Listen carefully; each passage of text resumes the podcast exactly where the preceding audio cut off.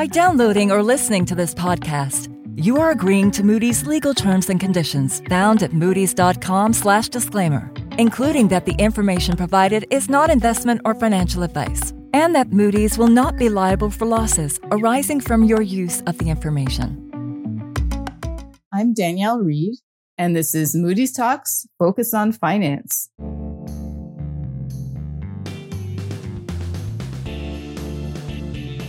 Today, from New York, I'll be speaking with banking team analyst Srikanth Vadlamani in Singapore about how rising interest rates will affect banks in India. And the story there is really a little different than for some other regions we've recently discussed on this show. Later, my co-host Jun Yang, who's based in Hong Kong, SAR, will talk to Eugene Tarzimanov about a report Eugene wrote with Srikanth on China's economic slowdown and what that means for banks in the Asia Pacific region. Jun, hi. Thanks for coming back to the show. Hi, Danielle. It's always good to be on the show. So, Jun, what are some of the highlights from your conversation with Eugene? What's happening with the economy in China? Well, the economy in China has slowed down quite a bit, uh, enough so that it will have visible effects on uh, specific business sectors and economies across Asia Pacific. I see. And so by extension, then it's going to affect banks that lend to those sectors. Yeah, right. Exactly. So what are some of the key sectors where you might see trouble ahead? Well, Eugene will go into the specifics, but briefly, I will say commodities, property, tourism, to name just a few. Got it. I'm really looking forward to that conversation about the world's second largest economy. But first, I'll be talking to Srikanth Vadlamani about how rising interest rates are going to affect banks in India. Srikanth, hi. Welcome to Focus on Finance. Hi, Danielle. Wonderful to be here. So, Srikanth, in our last episode of this show, we talked about how rising interest rates are affecting UK banks and building societies and also Western European banks more broadly. Now, you've just published a report that takes a look at India's banks and how they'll be affected by rising interest rates. And the story in India is really a bit different. What's distinct about how the rising interest rate environment is going to affect banks in India? So, if I have to encapsulate it in one phrase, it is a much better starting point. So, if you look at the operating environment, growth outlook in India is much stronger than what it is in the peer economies. And that's obviously positive for banks. But banks also are benefiting from a much better starting point from their own balance sheets perspective. In some sense, the asset quality issues that these banks faced over the last decade has turned out to be a blessing in disguise because that has driven them to clean up their balance sheets, tighten their underwriting over the last few years which means that their balance sheets are in a much better shape to take any incoming stress. Okay, so that's a good point. So they're really starting from a good place. And maybe let's just put some numbers around what, what is actually happening now with interest rates and inflation in India as well, just to give listeners some context, because I think that is also a bit distinct from what we're seeing in some of the Western countries. Absolutely. I think actually the context is very critical here and an important input into our analysis. So if we look at the current inflation rate, the read is around 7 odd percent. The rate hikes have been around 190 basis points, taking the RBI repo rate to around 6%. Now, putting this in historical context, these are not particularly high rates for India. So if you look at the RBI target itself, the inflation target is 4% with an upper bound of 6%. So the current inflation rate is higher than the target, but not so dramatically different. Uh, the other way of looking at it is that we have got Indian inflation at around 7%. The inflation in some of the big Western economies, such as the US or the UK, is actually running higher than that. Now, this, this sort of scenario where inflation in India is actually lower than what we are seeing in the developed world, we have not seen that for decades. So, so, so in that context, uh, inflation is going up, interest rates are going up, but it is not, the impact is not as dramatic as we are seeing in some other parts of the globe. that is actually fascinating. And you mentioned the RBI target. You mean the Reserve Bank of India, right? The central bank and that the upper bound is, is, uh, I think you said uh, around 6%. And it's really not, inflation is really not running much higher than that. Uh, not very much, uh, compared to how much higher it is in, say, the US versus the Fed target of 2%. So, um, that's, that's something I didn't, I didn't realize, I didn't appreciate. So, uh, thank you for bringing that out. And let's now shift gears and talk about the growth outlook for India, because that's also somewhat distinct, right? Sure, uh, absolutely. And it sort of falls out from what we have discussed in terms of the rate hikes being there, but not very high. So we are projecting that the GDP growth over the next two years will be around 6.5%. This is higher than all the other G20 countries it's also higher than most of the countries in, in, in, the Asian region, most of the emerging market countries in Asia. In Asia. So that actually gives us a, a context and numerical context in terms of why we think operating environment is healthy in India. And this is also reflected in the credit growth. So the credit growth for the system is running at around 14, 15%, which is again, compared to other Asian economies, much stronger. So now rising rates are going to slow down growth a little bit, right? But what you're saying is that even accounting for the slowdown, the growth picture is still strong for India's economy? Sure, absolutely. I don't want to give a wrong picture. There is no doubt that rising rates are going to be negative for growth. Rising rates are going to be negative for asset quality. But the key point is that on a relative basis, on both these parameters, we expect India to do relatively better than most of the peer countries. Got it. Now, let's talk about loan performance, which, you know, loans are banks' assets. And so they, bankers tend to refer to loan performance as asset quality. You know, how well the, the loans that they make turn out, how much they keep paying as promised. And I'm guessing that in this operating environment, you'd expect loans to perform on the whole pretty well, right? Even with rates rising and the pace of growth slowing a little bit. Sure. And just to correct something I told in the previous response, rising rates are negative for banks' asset quality. There are other channels like NIMS where it could be positive. Now, coming back to your question, uh, if we take a bottoms up analysis, uh, corporates and retail form the predominant chunk of loans in India.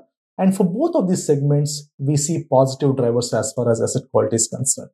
On the corporate side, which is where the brunt of the asset quality issues were seen over the last decade, there has been very significant tightening of underwriting over the last four, five years. And that's reflected in the very slow level of corporate loan growth.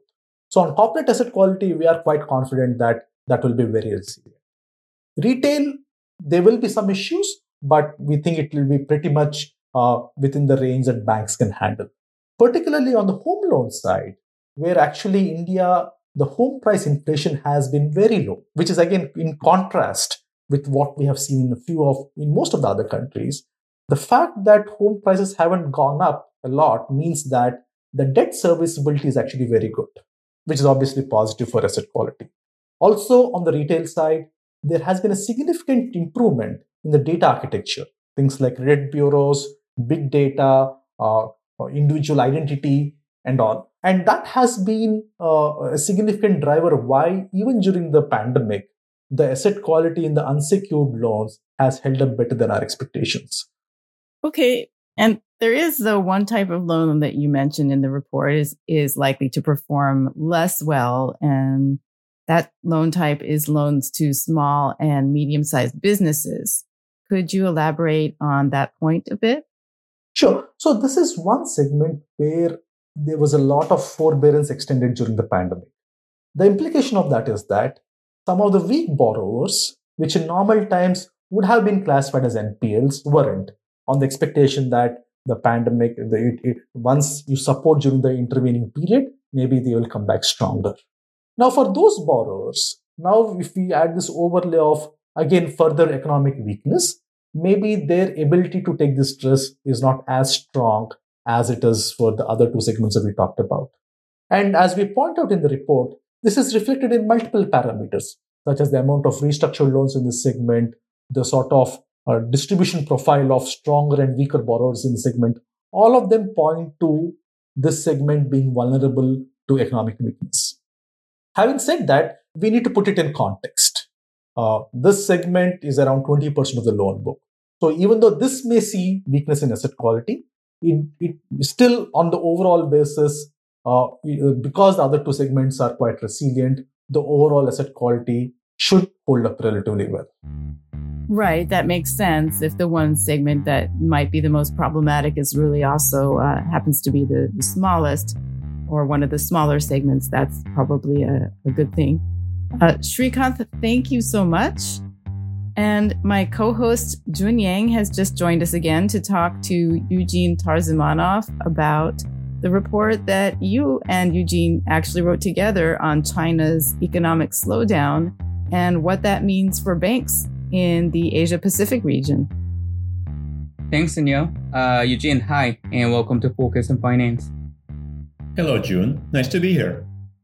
So Eugene, um, China is a huge economy, obviously, and its size gives it a lot of weight um, globally and especially in Asia Pacific.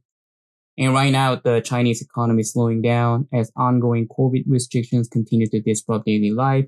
And also there's a slowing of demand in Europe and the US as those economies wrestle with the inflation and Europe and their also looming shortages of energy, among other problems.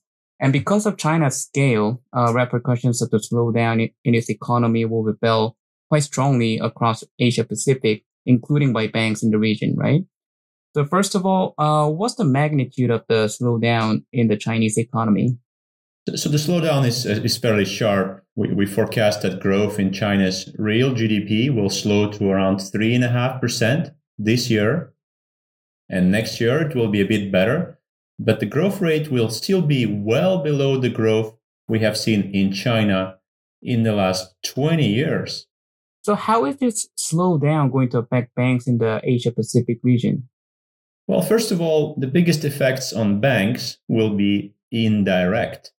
And that's because most banks in Asia Pacific have pretty small direct exposures to China.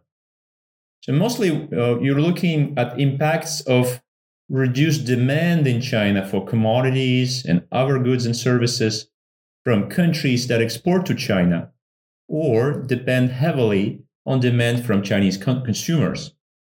So, how this kind of reduction in demand affects banks in Asia Pacific is through weakening of revenues in specific regions or sectors in Asia, which then uh, trickles down to banks as either through weaker loan performance in the sectors or weaker demand for loans from those sectors.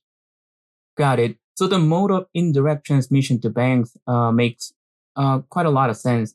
Can you name some uh, specific sectors and regions that you think would be most at risk? Uh, you did mention commodities. Yeah, indeed. Commodities is one sector where a slowdown in China will have an, an effect. And that's because China is a very large consumer of metals, coal, iron ore, and oil. And to give you some statistics, China's imports of coal and iron already shrank quite significantly this year. In terms of oil, China's demand for, for that commodity may decrease about 3% this year, according to the International Energy Agency. And which countries in Asia Pacific export these kind of commodities to China? Those would be Australia, Indonesia, Mongolia, and New Zealand. And they are exposed to economic risk from China through commodity or food exports. To give you more details, in Australia, that's iron ore, and it's the top export to China. In Indonesia, the main exports to China would be ferroalloys, coal, and palm oil. Mongolia, that's coal and copper. And New Zealand exports dairy products and meat. So China's slowdown raises asset risks for banks in those countries that lend to those commodity sectors, right? Yes, that's absolutely correct, Jun. Although there are some mitigating factors for banks. For example, for now, despite the slowdown and reduced demand from China, prices for commodities are still pretty high despite negative dynamics. And there's a few other factors. For example, sanctions on Russian coal and high natural gas prices will support prices for thermal coal exporters, and that, that will support their revenues. Of all the countries you mentioned, uh, which countries' banks are most vulnerable to a slowdown in commodities exports? Those would be Mongolian banks because they have significant direct exposure to mining companies in Mongolia. In turn, Mongolian commodity producers are fairly reliant on China for exports.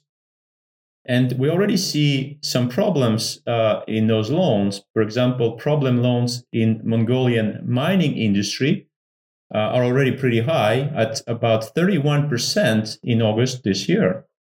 Okay, and beyond commodities, uh, what about property sales to Chinese consumers, and what about tourism? Uh, some of the economies in Asia Pacific are probably feeling a loss of revenue from uh, Chinese consumers in those sectors given the slowdown and all these travel restrictions, right?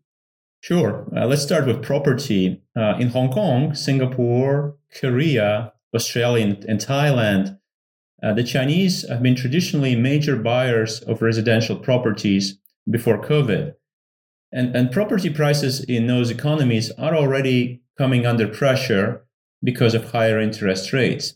So, lower demand from China contributes to further weaknesses for the property sector in those economies. I see.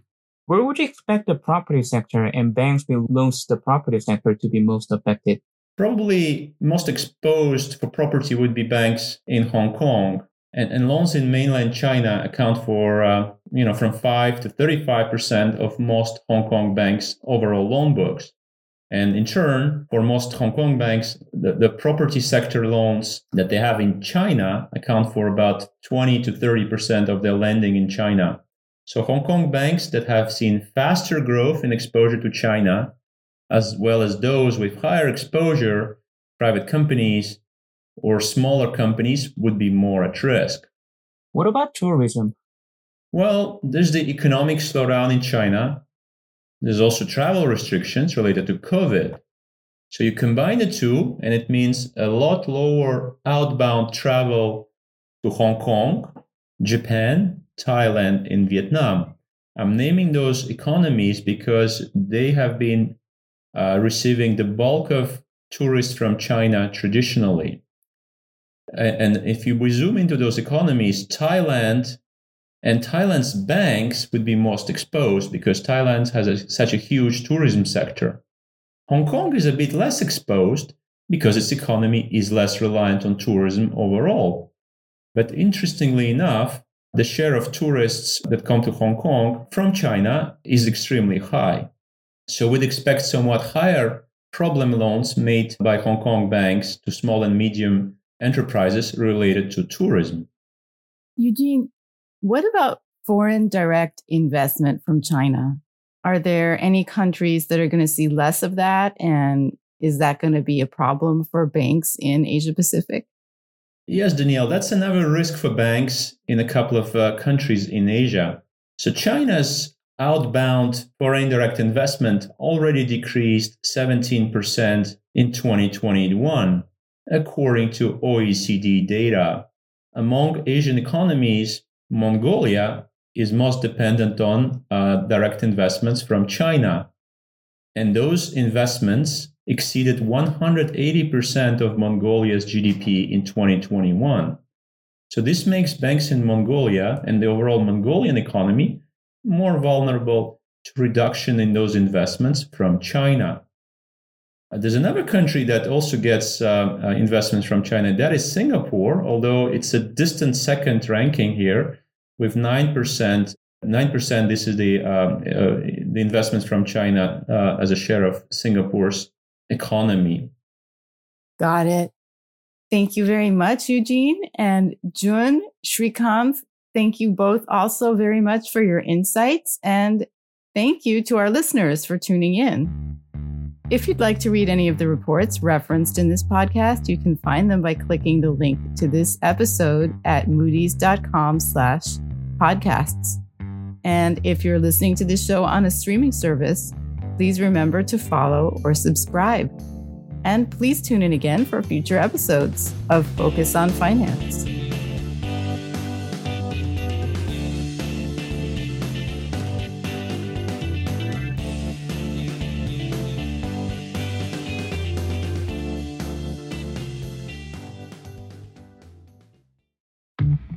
Thanks for listening to this Moody's Talks podcast. To find out more about the topics discussed, please follow the links in the show notes. You can check out other Moody's Talks podcasts by visiting moodys.com slash podcasts.